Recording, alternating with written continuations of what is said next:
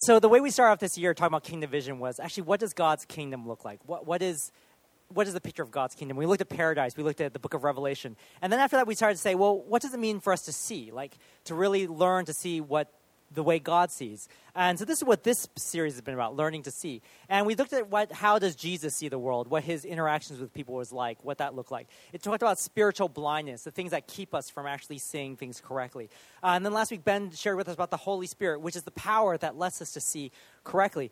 The way we're finishing up this subject is just actually asking God, okay God, well, if that's the case, how do I see the way that you see? What needs to happen in my perspective and my attitude? Um, and with that, we're going to be doing that. Now, today's slides are going to be fairly monochromatic, uh, not a lot of color, um, and very subtle. And part of the reason is um, when we look at the things around us and we look at this world uh, and trying to figure out what is God's way and what is our way, sometimes the difference can be very subtle. In fact, if you're not paying attention, you're not looking carefully, you can miss out. And I feel for a lot of us, that's how it feels. Like our own walk with God seems to be uh, blurred. Sometimes we don't know what's the right way to follow God, or we can't hear Him, or we can't see Him, and we're not sure what's happening. For us today, we're really asking God, help us to get our eyes better focused on where you are and what you're doing. And otherwise, what you are doing in our life and how you're challenging us in that way. Now, we're going to be going through the uh, third chapter of Colossians, and this is the bulk of where we're going to be looking at today. And um, I'm going to be pulling out in particular four key words about that, pas- about, about that passage that should help us understand what it is. The first word is set. Now, the way this passage opens up in Colossians 3, verse 1, it says, If then you have been raised with Christ, seek the things that are above, where Christ is, seated at the right hand of God. Set your mind on things that are above, not on things that are on earth. For you have died, and your life is hidden with Christ in God. When Christ, who is your life, appears, then you also will appear in glory. Now, the word set there, actually, it comes up in a little two ways. The first way it comes up is talks about seek the things above. And then later it says, set your mind on things above. Now, in some translations, the first part actually says, set your heart on things above. But both this idea of seeking and setting is you're looking for the place where you will settle, where there is a home, where you know that that is your place, that is your being, that is the environment in which where you stand, that is your starting point, your home base, your beginning point. Um, the example I like to use is a uh, long time ago, uh, before the age of the iPhone, uh, before you swiped to type in your keys, there was this thing called a keyboard. Now, some of you may still have them on your computers. Before the keyboard, there was a thing called a typewriter. Now, how many people here have used a typewriter? Oh, I'm so proud of you. Oh, I see so many Malaysians where computers arrive so much later than just, just an East Malaysian. No, um, as we're just dropping uh, hammers all over the place. Um, typewriters, typewriters are amazing things, right? Because um, you have all these kind of things, these hammers that fly up and hammer these little ribbons that print out these things. But on typewriters and in modern keyboards, uh, some of you may have noticed. Actually, how many of you guys can touch type? How many people can type without looking? Uh, type actual sentences without looking. Okay, right. So if you touch type and you put your fingers on your keyboard, do you ever feel this little bump on a certain key? And do you know what that bump is called? Don't say bump.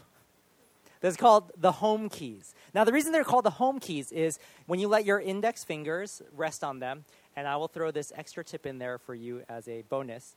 Uh, when the Macintosh first came out, they did not put their home keys on where your index finger was, they put it where your middle finger was because they wanted to be different. And that just annoyed a lot of people because they always kept typing wrong. Now, the reason with the home keys is when you put your fingers there, you can you don't have to look at anything. You can just type because you know exactly where your home back is. You know where you're trying to get back to. And you can always feel that and you can move and go around. If you do not know where your home key is, or you have started in the wrong place, whatever you type comes out as a mess. It comes out as gobbledygook. In your own life, if you do not know where your home is, if you don't know where the place where you set is, or the place that you are supposed to be seeking, you are going to find yourself blowing around, uncertain, lost, confused, distracted, finding yourself going down different directions and unsure how to get out of. Now, my guess is for a lot of us, actually, this is how we feel. And it might be because of your uh, job, it might be of your own anxieties or worries, but there's a sense of like, I don't know what I'm doing. what this passage is trying to get us to start off is, is you need to seek on the things that are above. You need to set your mind on things above. Now, what does that mean? Gosh, it's such a Christian phrase, right? Set your mind on things above and then all will be well, right? You imagine it to be on some Instagram page and you put it there and say, Yeah, amen. And you go home and you're like, Does that? Set your mind on things above. What am I really setting my mind on? Clouds? Or just being good? Because the flip side of that says, Do not set your mind on earthly things. Now we immediately know, okay, well, if I don't know what to set my mind above, I know what it means to not think about earthly things earthly things we think are of like money, job, career, spouse, those things, right? Because those things are the things that matter. Those are the things we see. So we say, okay, fine. I shouldn't be materialistic. Uh, I shouldn't be trying to always look for someone to marry or to go out with. Uh, I shouldn't just be about my career. And then you're like, okay, so what am I thinking about? What do, what do I really do? Because I don't know what's above, and I don't know what's I'm not supposed to look at. Actually, the, the key to this, the idea of being set, setting your mind above, is actually realizing and understanding that you are not just earthly beings. You're not, you're not just humans, just flesh and blood humans, but you are spiritual living beings. You are spiritually alive because of what Christ has done, and that's why you've been raised with Him. That whole idea of being raised with Christ means you're not just earthly people, but you are spiritual and you are alive. Like that realization alone, that understanding has to make you think, well, you know what? I'm not just focused on everything around me because there is a greater meaning to my very existence. Actually, it's not just about my meaning, there is a greater being to which I pledge my allegiance to. Because God is the Almighty One, because God is so great and so powerful, you begin to realize because He has given us a spiritual life, I, as a spiritual being, I want to give you glory. I want to have my eyes and my heart fixed on you. I want to see Jesus in all that I do, in all that I see, and how I process and understand this world. You are the window by which I see everything else. Now, understanding that you're a spiritual being immediately shifts the way that you look at the world around you. If you know that you have been created, cared, holy, and blameless because of God, the way you look at the world around you is you can't just keep walking around judging people because they're different. You have to say, oh, actually, this is also someone who was created by God. This one is also precious. This one is also precious in the sight of the Lord. I mean, if you start understanding it that way, you realize, wow, there is something almightily wonderful and precious about our very existence. And if you are a Christian and you know your spiritual life has brought you forgiveness, purpose, hope, meaning, love, security, why, don't you yearn for that same spiritual life to be experienced by people around you? Like, how much are the people around you missing because they just don't know how great it is to be loved by God, to be held by Him, to be known by Him? Like, I find so many of us as Christians, we're still, we're still struggling with identity we're still struggling with our insecurities and our fears and our anxiety. And those things still plague us. And we, and we look at them and we're like, I don't know what to do. I'm so worked up about these things. I get so frustrated.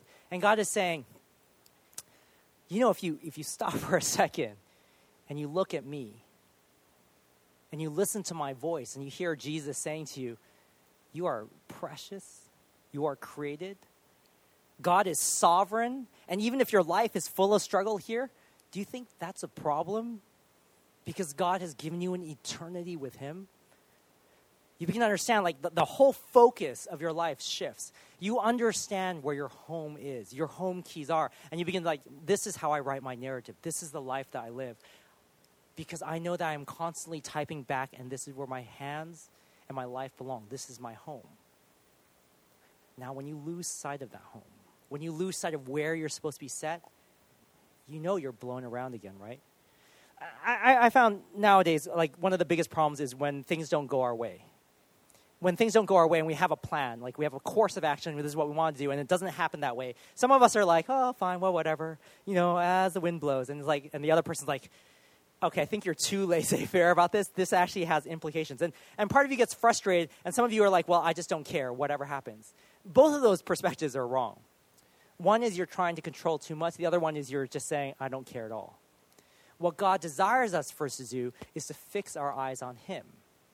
To say, God, you are my home, so I trust you for the things I do not know, but I follow you to be responsible for the things that I do.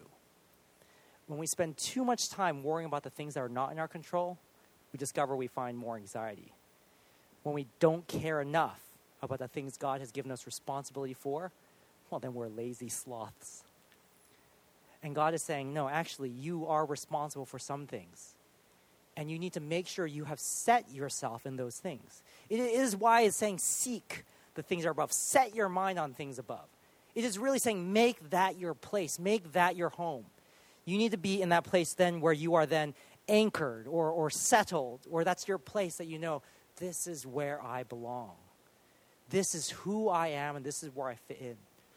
It's not BC, it's not Birmingham, it's not Hong Kong or China or you know Spain or wherever you're from. It is I am with Christ and that is where I belong. Above all, that is who I am and that's where I go. It's in this passage, that's why it says, For you have died, and your life is hidden with Christ in God. When Christ, who is your life, appears, then you will also appear with him in glory. Now, that's like this you, you hold this in your heart, you will understand that that's where your home is, right? For you have died, like the life that you've had before, that's over. Because actually, you have been given completely to God. And your life is hidden with Christ in God. Now, the problem with, uh, there's two great things about this word hidden. On one hand, it is this great sense of security. Oh, God has hidden you in his heart, he's there with you. It's great, unless you don't know where it is. Then it's hidden, you can't find it. And you're like, oh, I don't, I don't know where it is. And I think for a lot of us, that is where we are in life. We're like, I don't, I don't really know what I'm doing. I don't really know what my meaning is or my purpose is, or I don't know what I'm supposed to be doing, or I don't know how to handle the situation. And you're, and you're looking for answers. And, and God has said, you can't find it here on earth because I have hidden it with me.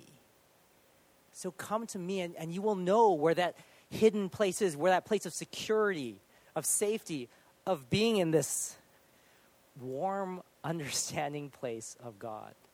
Because when Christ, who is your life, appears, then you will also appear with him in glory. And again, that's great, right? There's this picture. This is not just talking about when he comes the second time. When you know where Christ is, when you know where your life is, and he appears to you then, wow, then your life is all, yes, you are my home, and what I live for, God, is your glory everything that I am going through here on life, it is for your glory. And I pursue what can bring you the most glory because that will actually bring in me the greatest joy and the greatest purpose and the greatest meaning. You can go through hardship and suffering, but if you know that actually that that's somehow God's going to use it to glorify himself, it gives you strength. It gives it meaning. And I know for most of us actually if you are going through suffering you want to just stop. You just want you just want no more suffering because suffering is horrible. But when you persevere, and you also can see how that is used as a blessing, that suffering which was painful for yourself, when used as a home key for God, says, Well, because my life is set in God, and because I know His goodness is greater than all of this, He can then use it for His glory. When I think about uh, my own life and the hardships I've had, or the, or the times I've really gone astray and really gone away from God, and I completely lose track of where my setting is, where my home is. Um, it's horrible. Like you feel really bad. So the example I gave, I, th- these are, by the way, this if you can't tell, this evening service is quite different than this morning service. Um, I've, I've spoken, this is my fourth time preaching today. I gave a completely different sermon in the Cantonese and Mandarin service, but I gave this example. Okay. So, I know you guys think, oh, he's a pastor, he's a good guy. I'm not really that good. So when my son was born, my son Alex, when he was born, he was a baby. This is the first baby we've ever had in our in my family. Okay, so I didn't have another child out of wedlock, um, but I had my wife and I. We had this child, and both of us thought, we both have university degrees. I have three degrees. Like, how hard? Anyways, um, Wait, I should have done this. All right. Okay, cool. Um, you know, I have three degrees. How hard can raising a, how, many, how hard can it be to have a baby? Loads of people have babies all the time, and they do fine. Like, I'm good. I can do this. So we had the baby, and it's like the most difficult thing I've ever had done in my life. Then the second thing I, I thought was, saying, Bert, you're a really, I'm like, I'm a patient person. You know, like, I've put up with my wife already for a few years. Like, I'm patient, right? How bad can this be? It was really bad. Having children is really hard. I mean, I was really struggling. And there was a moment when my child was crying. It's like a baby Alex bawling his eyes out because that's what babies do and I was losing it. I was so angry. And I was so tired. And I just shouted at Alex, like, this is a baby, and I'm shouting at full volume. What's your problem? Go to sleep. What is wrong with you? And as I was saying it, I was like, oh my gosh, I sound a bit like my parents, but I'm saying it in English. But the anger that I have in my heart is so strong. I have so much anger to this baby. And I'm like, go to sleep and I was shouting at him. And then, like, I had to get my wife had to come in. I had to go out the room. Then she came out and said, "What is your problem? You're shouting at a baby." I'm like, "What's my problem? What's his problem?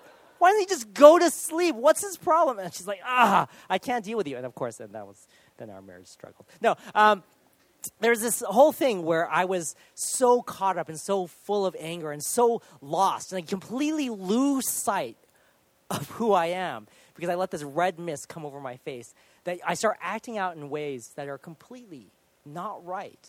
They're not godly. They're not anything because I have completely lost my foot, lost my setting. I'm trying to make something happen that's not happening. I'm getting frustrated. I'm getting angry. I feel like things are out of control. And I'm not thinking about God at all. I'm just thinking about how this is disrupting me and how this thing that I want to be healthy is not going the way it should. And it's happened so quickly when you lose sight of where God is. And from that incident, actually, what happened after that was um, I had to, I felt, I suddenly felt really bad. And I was like, oh, actually, I, I, I just yelled at full volume at like a two month old. I, I, don't think that's appropriate. Um, and I had, to, I had, to, say, you know, God, that's, I'm really sorry. This is, I had to say sorry to my son too. And I'd like, I, I, I don't want to be that person. In fact, I know I'm not supposed to be that person, but I don't know where I'm supposed to go. It's in those prayers when you know that's the case where you have to start, and, and for me, it's still the same, where I had to realize I need to know where my home is. I need to know where I'm set. That I am a spiritual being, that my son is a spiritual being, that my wife is, that the people around me, that, that, that I am not just here just to see what's bothering me and I want to fix that, but rather, God, make the life that you've given me really flow out, really change me. If the first word is set, and it's kind of saying, you know, you need to seek uh, the things that are above, you need to set your mind on Christ, really putting that as your home. The second word is actually reject. Now, most of us have dealt with rejection. Uh, many of us uh, may have experienced that with uh, your parental units. Um, they don't really reject you, they really love you. They just want you to do well in school. Um, there's a sense of uh, rejection. Now, the word here um, actually is a bit stronger in the Bible. They don't actually use the word reject. Um, let me read it out. They actually use the phrase put to death, which is actually stronger than reject because if your parents put you to death, that's much worse than rejection. Some of you guys are like, you don't know my parents. Anyways, um, let me read this out. Put to death, therefore, what is earthly in you sexual immorality, impurity, passion, evil desire, and covetousness, which is idolatry. On account of these, the wrath of God is coming. In these you too once walked when you were living in them. But now you must put them all away anger, wrath, malice, slander, and obscene talk from your mouth. Do not lie to one another, seeing that you have put off the old self with its practices and have put on the new self, which is being renewed in knowledge after the image of its creator. Now, here you can see uh, this idea of rejection uh, a little bit stronger. Right? The way it's said is put to death, or put away, or put off. In other words, these are things that you need to actively discard, actively put aside. You have to reject them. You say, I, I want nothing in this in my life anymore. I, I do not want this in my life. No, no, actually, it's, it's stronger than that, right? It's not I just do not want. I refuse to have these things in my life. I refuse to have these things in our life. Imagine, for instance, that in our church, uh, let's just random example. Let's say a mouse uh, crawled into church. Let's say there's a mouse that crawled into church, and like this is no place for mice. Um, I, it sounds like I don't want to evangelize to mice, but anyways, there's no place for mice. Some mouse comes in, and it's like, look, we cannot have this mouse coming in here. We've got to get rid of it. if we throw it outside, it's just going to come back in, right? Really, you would have to put it to death. You have to get rid of it and just dispose of it because you cannot have this living in you. Now, in your own spiritual life, it's the same thing. We allow all sorts of stuff into our life and, and we're fine with it. But the Bible is really clear. It's saying put to death, execute, reject fully these things. You, you can't have that stuff in your life. And now it's interesting because he, he, points out two things, right? He starts off saying these things, right, which is sexual immorality, impurity, passion, evil, desire, and covetousness, which is idolatry. And then later goes into this thing anger, malice, hatred. And, um, and I break it out to you. It actually falls into two kind of categories um, idolatry and hate. The first part, idolatry, when it actually says um, sexual immorality, impurity, passion, evil, desire, and covetousness, which is idolatry. Now, the idea behind this is that actually this kind of um, idolatry, this is, this is um, when you're looking for your own sexual gratification, things that will please yourself. Like it's a very selfish, all of these are very selfishly done. And the idolatry part of it is you look at this in an objectified way, like you're objectifying someone else for your own personal satisfaction, for your own personal gain. And, and this is where God is saying, look, you have to get rid of that. Because if you keep looking at people that way, as if they're objects or just for your own pleasure or for your own desire, or just to do what you want to do, then you will be dissatisfied. And also, that is not the way God looks at people. Again, he's trying to say, look, we are spiritual beings, and God's life in you has given you spiritual life. And here you are, treating your brother and sister objectified or for your personal gain or for your personal enjoyment you're putting yourself as that idol for your own satisfaction. And that's why you have to cut that out. The second part is this idea of hate. We have anger, wrath, malice, and slander, and obscene talk from your mouth, where you're saying things. And, and this is the kind of stuff that breaks down relationships. And again, God is trying to teach us how to see one another, how to interact with one another. First, if we understand that we belong with Christ, the second thing is, well, how do we treat each other? And he's saying you need to reject this stuff. Like, really reject it. Like, that is not who I am. That is not who I want to be. This is not where I'm going to stand. This is what I'm pushing completely away from me because I want that out of my life.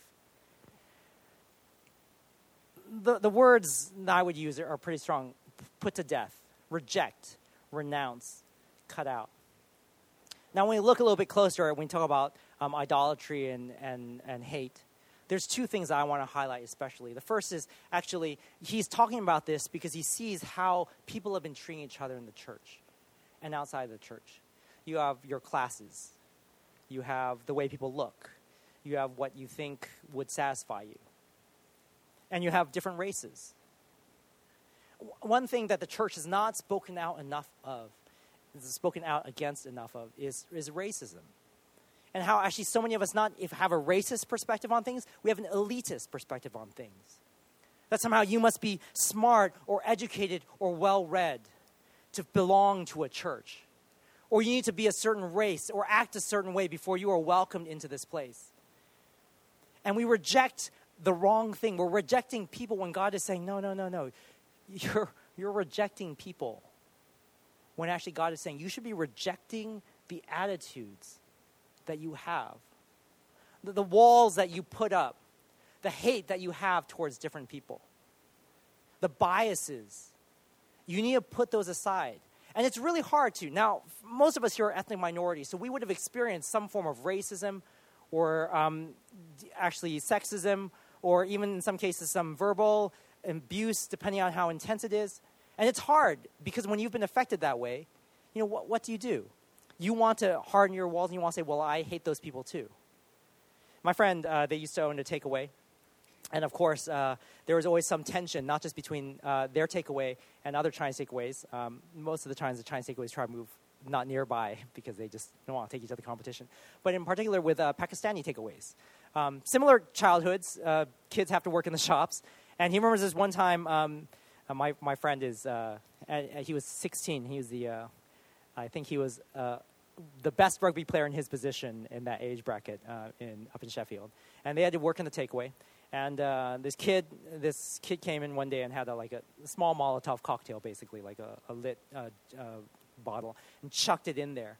And my friend, because normally how it is trying to say, wait, the mom works at the counter because her English is a little better, and the kids, if they're older, and they help the counter too, and the dad's cooking in the back. My friend jumped the counter, ran, chased the kid down, and got him. But we grabbed him like a Pakistani kid, and he's like, oh, he's he's only like ten. And like my friend was really angry. He was probably he be put in prison if he attacked him. He just said, you know, get out of here. And it's those kind of things where afterwards, you know, like you know that the Chinese family then is like, oh, well, you got to be careful around those Pakistani kids. At the same time, you know, Pakistani families, well, you don't want to be careful around those Chinese kids. And meanwhile, the white people are like, well, we're just coming in here drunk and we just want our, you know, our food. And everyone just starts to have these kind of racial biases that we have in our hearts or that we pass on to our children. And God is trying to say, look, when you let that hate seep into your life, you want to let this four legged hate live with you and just think like it's fine to be there, you will find your mindset shifted where you start to think these people are not spiritual or they're not precious or not loved. When you start to objectify women or men or whatever case, you start to stop seeing them as loved and adored and precious to God. You, you understand, like that kind of mindset. You know, when you let that creep into your life and creep into the church, it, it, it breaks down what God wants to do. Like he really yearns for, for this to be his community. And yet we treat each other so differently, so awkwardly, so racist or elitist or sexist. And it's hard. I, will admit, it's hard not to. But it seems like what's worse is letting that in. And God is pretty clear. He's, he's, he's using a really strong term here. Like, put to death. In other words, put that down in the grave and say, that no longer has any place or any right or any authority in my life. I refuse to be racist anymore or elitist or proud or think that just because Chinese people invented spaghetti, they should have the right to do anything in the world. Like, you know, and it's not just that. We draw our political lines China, Hong Kong, Taiwan. Now, I have my viewpoints on that too, but when I start letting it affect my belief that these people are still belonging to God, that God's love still extends to them, well, then I, if, I, if I lose sight of that, then I've lost sight of what it means to love God. It happens so often. When, when if you're, if you're a, someone who's struggling with the way of you objectify women, and you think, oh, it's not affecting me, I can just, you know, look at this pornography and won't affect me, it affects you. It affects your relationships, it affects how you see one another. God is not saying this because He doesn't want you to enjoy your life. He's saying it because you're messing yourself up and you're messing up the relationship that you have with each other when you do not put these things to death. I mean, the verses, it, it can't be any more clear because it follows on with this verse and it says, Here there is not Greek and Jew, circumcised and uncircumcised, barbarian, Scythian, slave free, but Christ is all in and in all. And you'll look at that and say, oh, yeah, Bert, that's exactly right, because we don't have any Greeks or Jews here. And, uh, you know, all this stuff. But what he's saying is, like, you, we're not bound by, by race or by class or by even um, your background. He's just saying, look, here we all belong to Christ. In Taiwanese, the phrase is uh, gakilang. Um, uh, uh, the same people. We're all from the same people. We're like the same tribe. And what's saying is, look, all of us who believe in Jesus, we are gakilang. We're same people. We all belong to Jesus. And it's, it's that life when that starts to come out and we start realizing, oh, actually, we're all on the same team. We're not enemies. You find yourself less angry and less fighting and more eager to love. Now, I, I, I tell you, I've been really trying to practice this. And the place I've been trying to practice this is Twitter. Um, Twitter is the place that, that wants to make you as angry as possible, and it's very, very successful in it. Um, and uh, in particular, whenever I read any tweet relating to U.S. politics at the moment, oh my goodness, I get so angry, get so angry, get so mad. And it's really bad because when you start getting mad, it's not my kid's fault that they're coming home from school and I'm already in a bad mood because I was on Twitter, right? You know, like you can take it, you start to let your hate spread to different areas. And what I've been trying to do is, as I'm reading stuff about Donald Trump or I'm reading stuff about the Republican Party and I'm thinking about how they are dragging the name of Jesus through the mud, part of me gets so angry and I want to like hate them. and as I do that, I suddenly realize, okay, well, maybe I shouldn't hate them. Maybe I should really pray and just yearn for the love of God to be in their life and to not be so quick to condemn. And then read some other viewpoints and realize, oh, you know what? I can see where they're coming from. They're totally wrong and deluded. But, wow, I really, I really want them to know the love of Jesus more. It's, it's amazing because when your heart shifts to that direction, you can begin to pray for them. And when you begin to pray for them, you start realizing, okay, God, you are, you are bigger than this. You know, that the China Hong Kong tension, that conflict, yeah, you can stand in political places and, and want to say certain things, but when you start looking at individuals, you just say, well, you know, actually, God, I really pray that your life comes into them. You know, the biggest transformation of that situation is for Christians and those who believe in Christ to actually follow him, to let that love pervade, right? That transforms everything. Even here in this country, even in the times that we encounter racism, or we are the people who are racist because we're locking our doors because we're scared that someone's going to rob us because they're not the same color as us. You have to be more active in saying, God, change my perspective, change my heart. It is an active rejection of that attitude, of those kind of deeds, and that life. And saying, well, I don't want that in me anymore. Now, if you reject this, if you say you kick that out, you might find that there's a void. There's something there that I was used to. And so the third word, if the first one is set and know where you belong, and the second one is reject and put to death those things that are past, you have to receive. And here is this amazing thing because actually God says, yeah, actually, when you reject that and you free up your heart space and your mind space, you are then able to receive what I want to give you. And He gives this amazing thing, right? Like you can imagine, he has all this stuff laid out for you, and you're like, well, sorry, I want to hang on to all this hate and uh, racism and idolatry, and I got no space for that. And God, really? Because if you put that down, all this can be yours. In fact, all this is already yours. And actually, if you follow me, this is who you are. And it says, put on then as God's chosen ones, holy and beloved. Oh, how amazing is that? You are already God's chosen one. You are already holy and blameless. He doesn't say, put this on when you're holy enough or when you're blameless enough, and uh, if I decide to choose you. No, no, he says, put this on because you are already chosen by me and you are already made holy and blameless. So then have compassionate hearts and kindness and humility and meekness and patience, bearing with one another, and if one has a complaint against another, forgiving each other. Now, all of those words, those, you cannot those are not solo words. Those aren't you can just do this by yourself. You can't go home and say oh my goodness I've, I'm su- I have such a compassionate heart to myself you know? I just love it when i express compassion to myself and just feel like that joy of compassion because i'm compassionate to myself. You, you can't. I mean, you could, but uh, you might be uh, you might be on Instagram. Um, but rather, you have to you have to really express that to someone else, right? You you demonstrate compassion with someone else, or you demonstrate kindness, or you forgive someone else. You know, there's this interaction there, and God is saying, look, if you if you put that other attitude aside and you put on mine, like the way you love one another, the way you treat one another, is far greater. And, then, and this first one, when you've experienced these, when you understand that you've, ex- you've been a recipient of compassion, or you've been a recipient of care or kindness and patience, you are then supposed to pay that forward. Say, oh, yeah, well, I want to do that too. It comes very naturally, actually.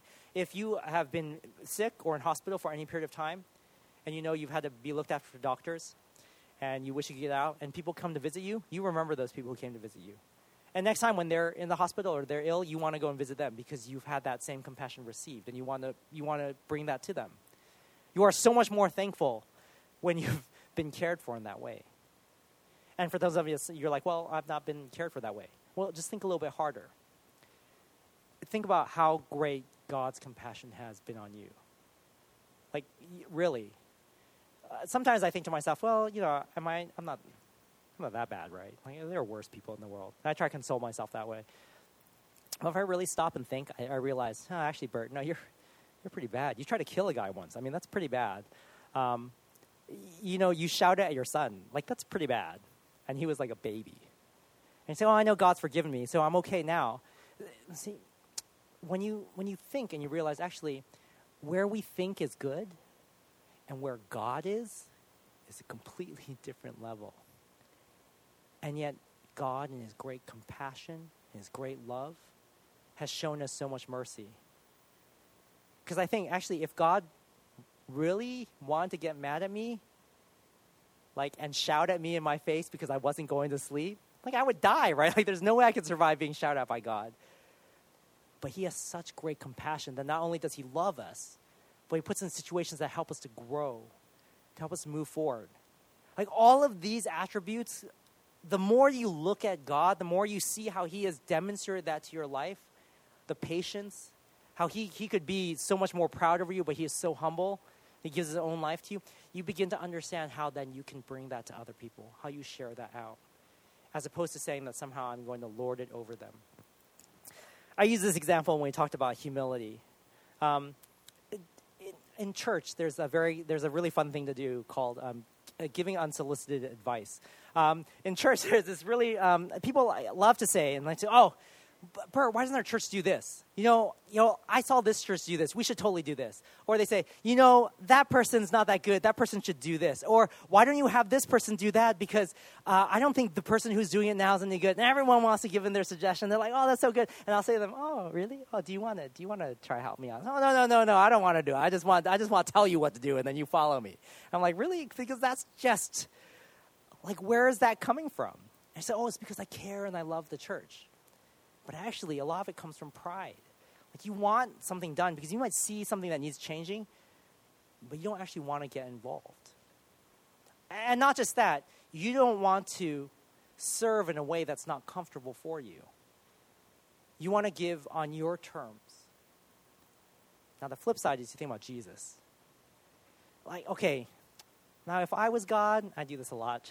If I was God and I wanted to come up with a way to save humanity, I mean, if the only way was to die on the cross and to humble myself and to like be born as a baby like i would find i would look for every loophole to try to get out of that and even if i did i would probably be a really annoying kid because i'd be like oh i can't believe i'm gonna have to die like I, i'd bring it with me because i wouldn't be able to have that attitude but jesus god almighty says is this the only way i'm gonna be born into humanity I'm going to have to do things like pee and poo.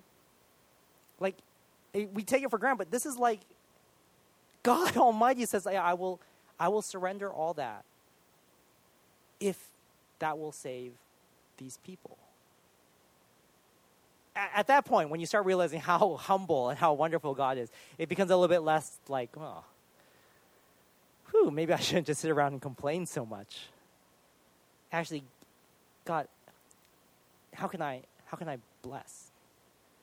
How can I how can I love? How can I be alive in these people's lives? And God, how can I just have like I just want to be more compassionate. I want to have more kindness. I want to have more patience. You know, because this like the way you live with people, the way you see people, the way you interact with them is so different than the way I do. And and uh, great when you realize that, then realize, wow, I am so much more of a sinner than I thought. Now, the flip side would be if you're Chinese, then you would say, oh, that means I'm a failure. I'm just a bad Christian. I'm useless. I can't do anything. Whereas God is saying, no, that's exactly not right. Because of Christ, you can now move forward.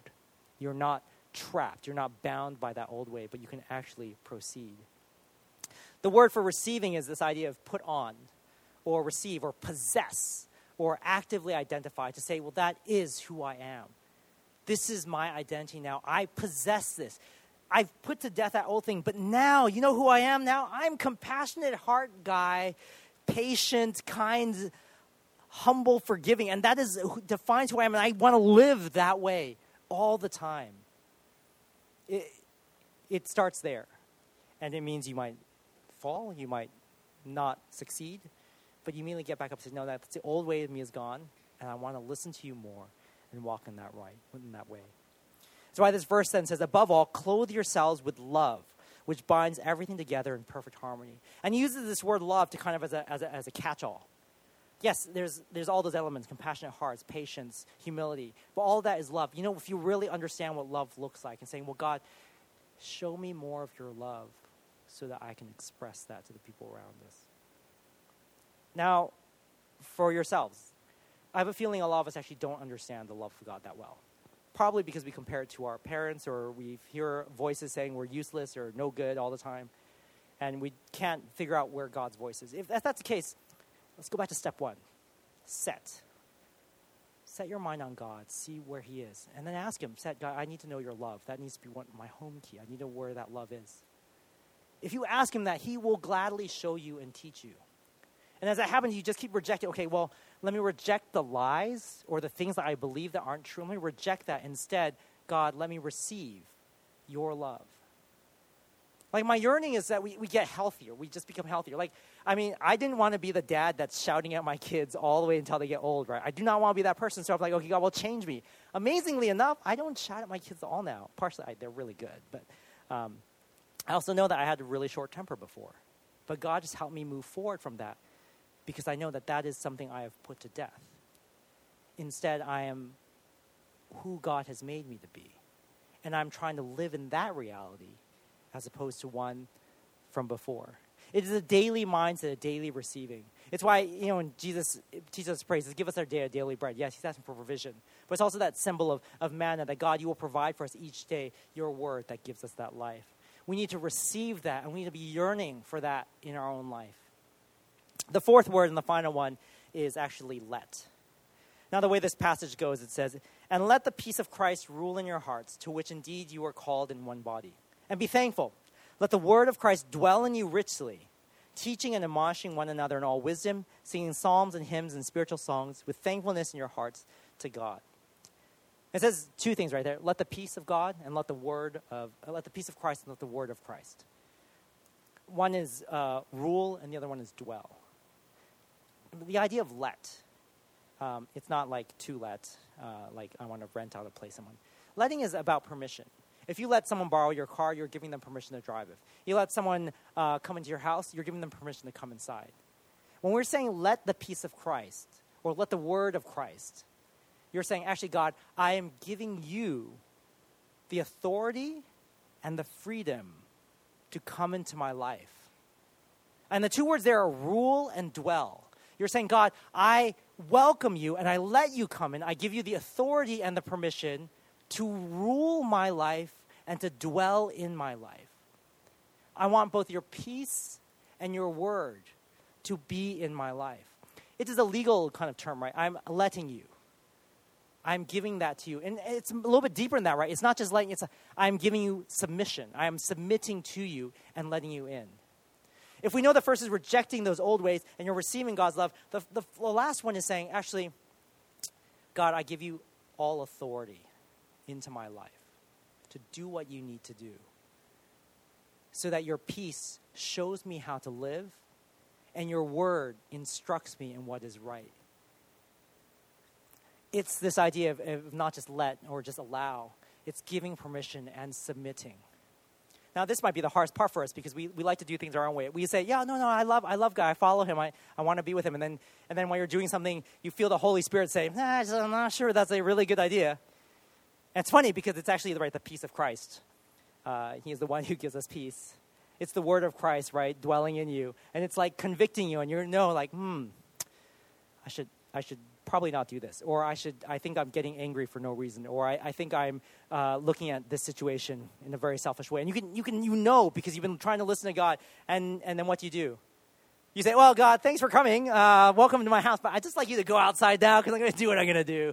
And I don't want you to be here. So if you could just either turn around or just leave, uh, that'd be super. And I'll call you up when I'm ready. All right? You, we, we literally do that. I mean, well, not literally because that'd be very weird. But we figuratively do that. We turn our back on Him and say, You know what? God, I want to do what I want to do.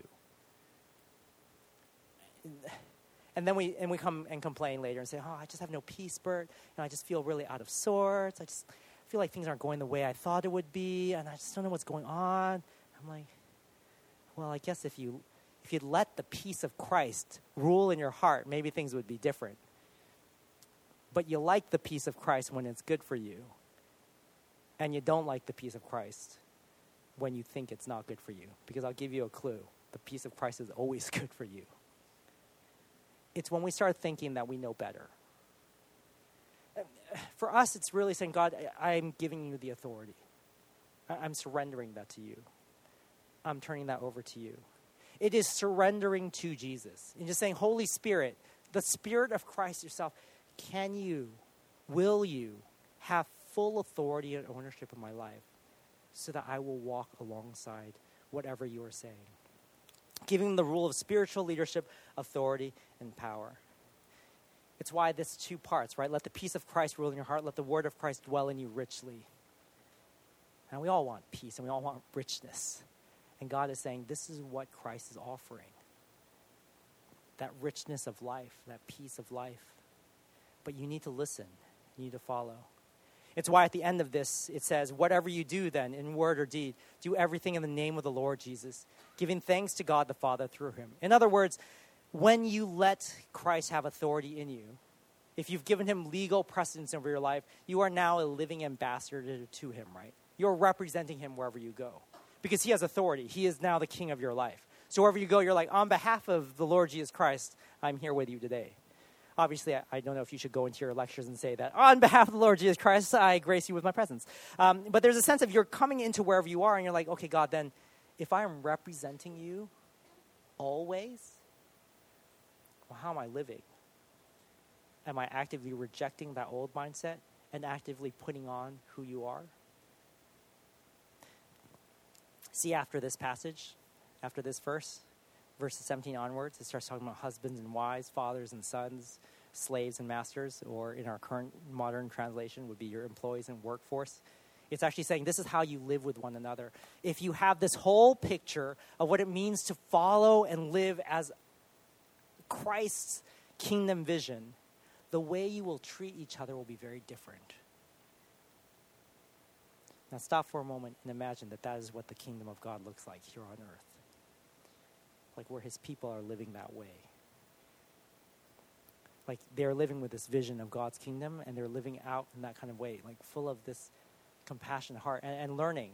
And all those things means people are going to mess up, but you're going to be there with them to help them get back on the right track.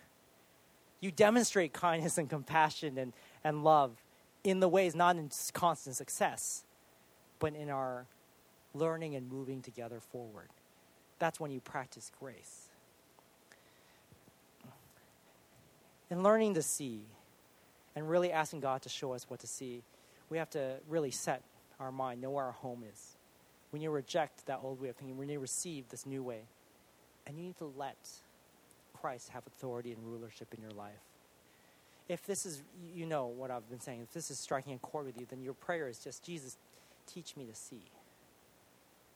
You know, teach me to see who I am in you, and teach me to see the way the world, the way that you see it. Turn my eyes away from that old way of life and fix it on you. He is really is the way and the truth and the life. He is the light that shines and reveals. He is our hope. He is our promise. Shall we pray?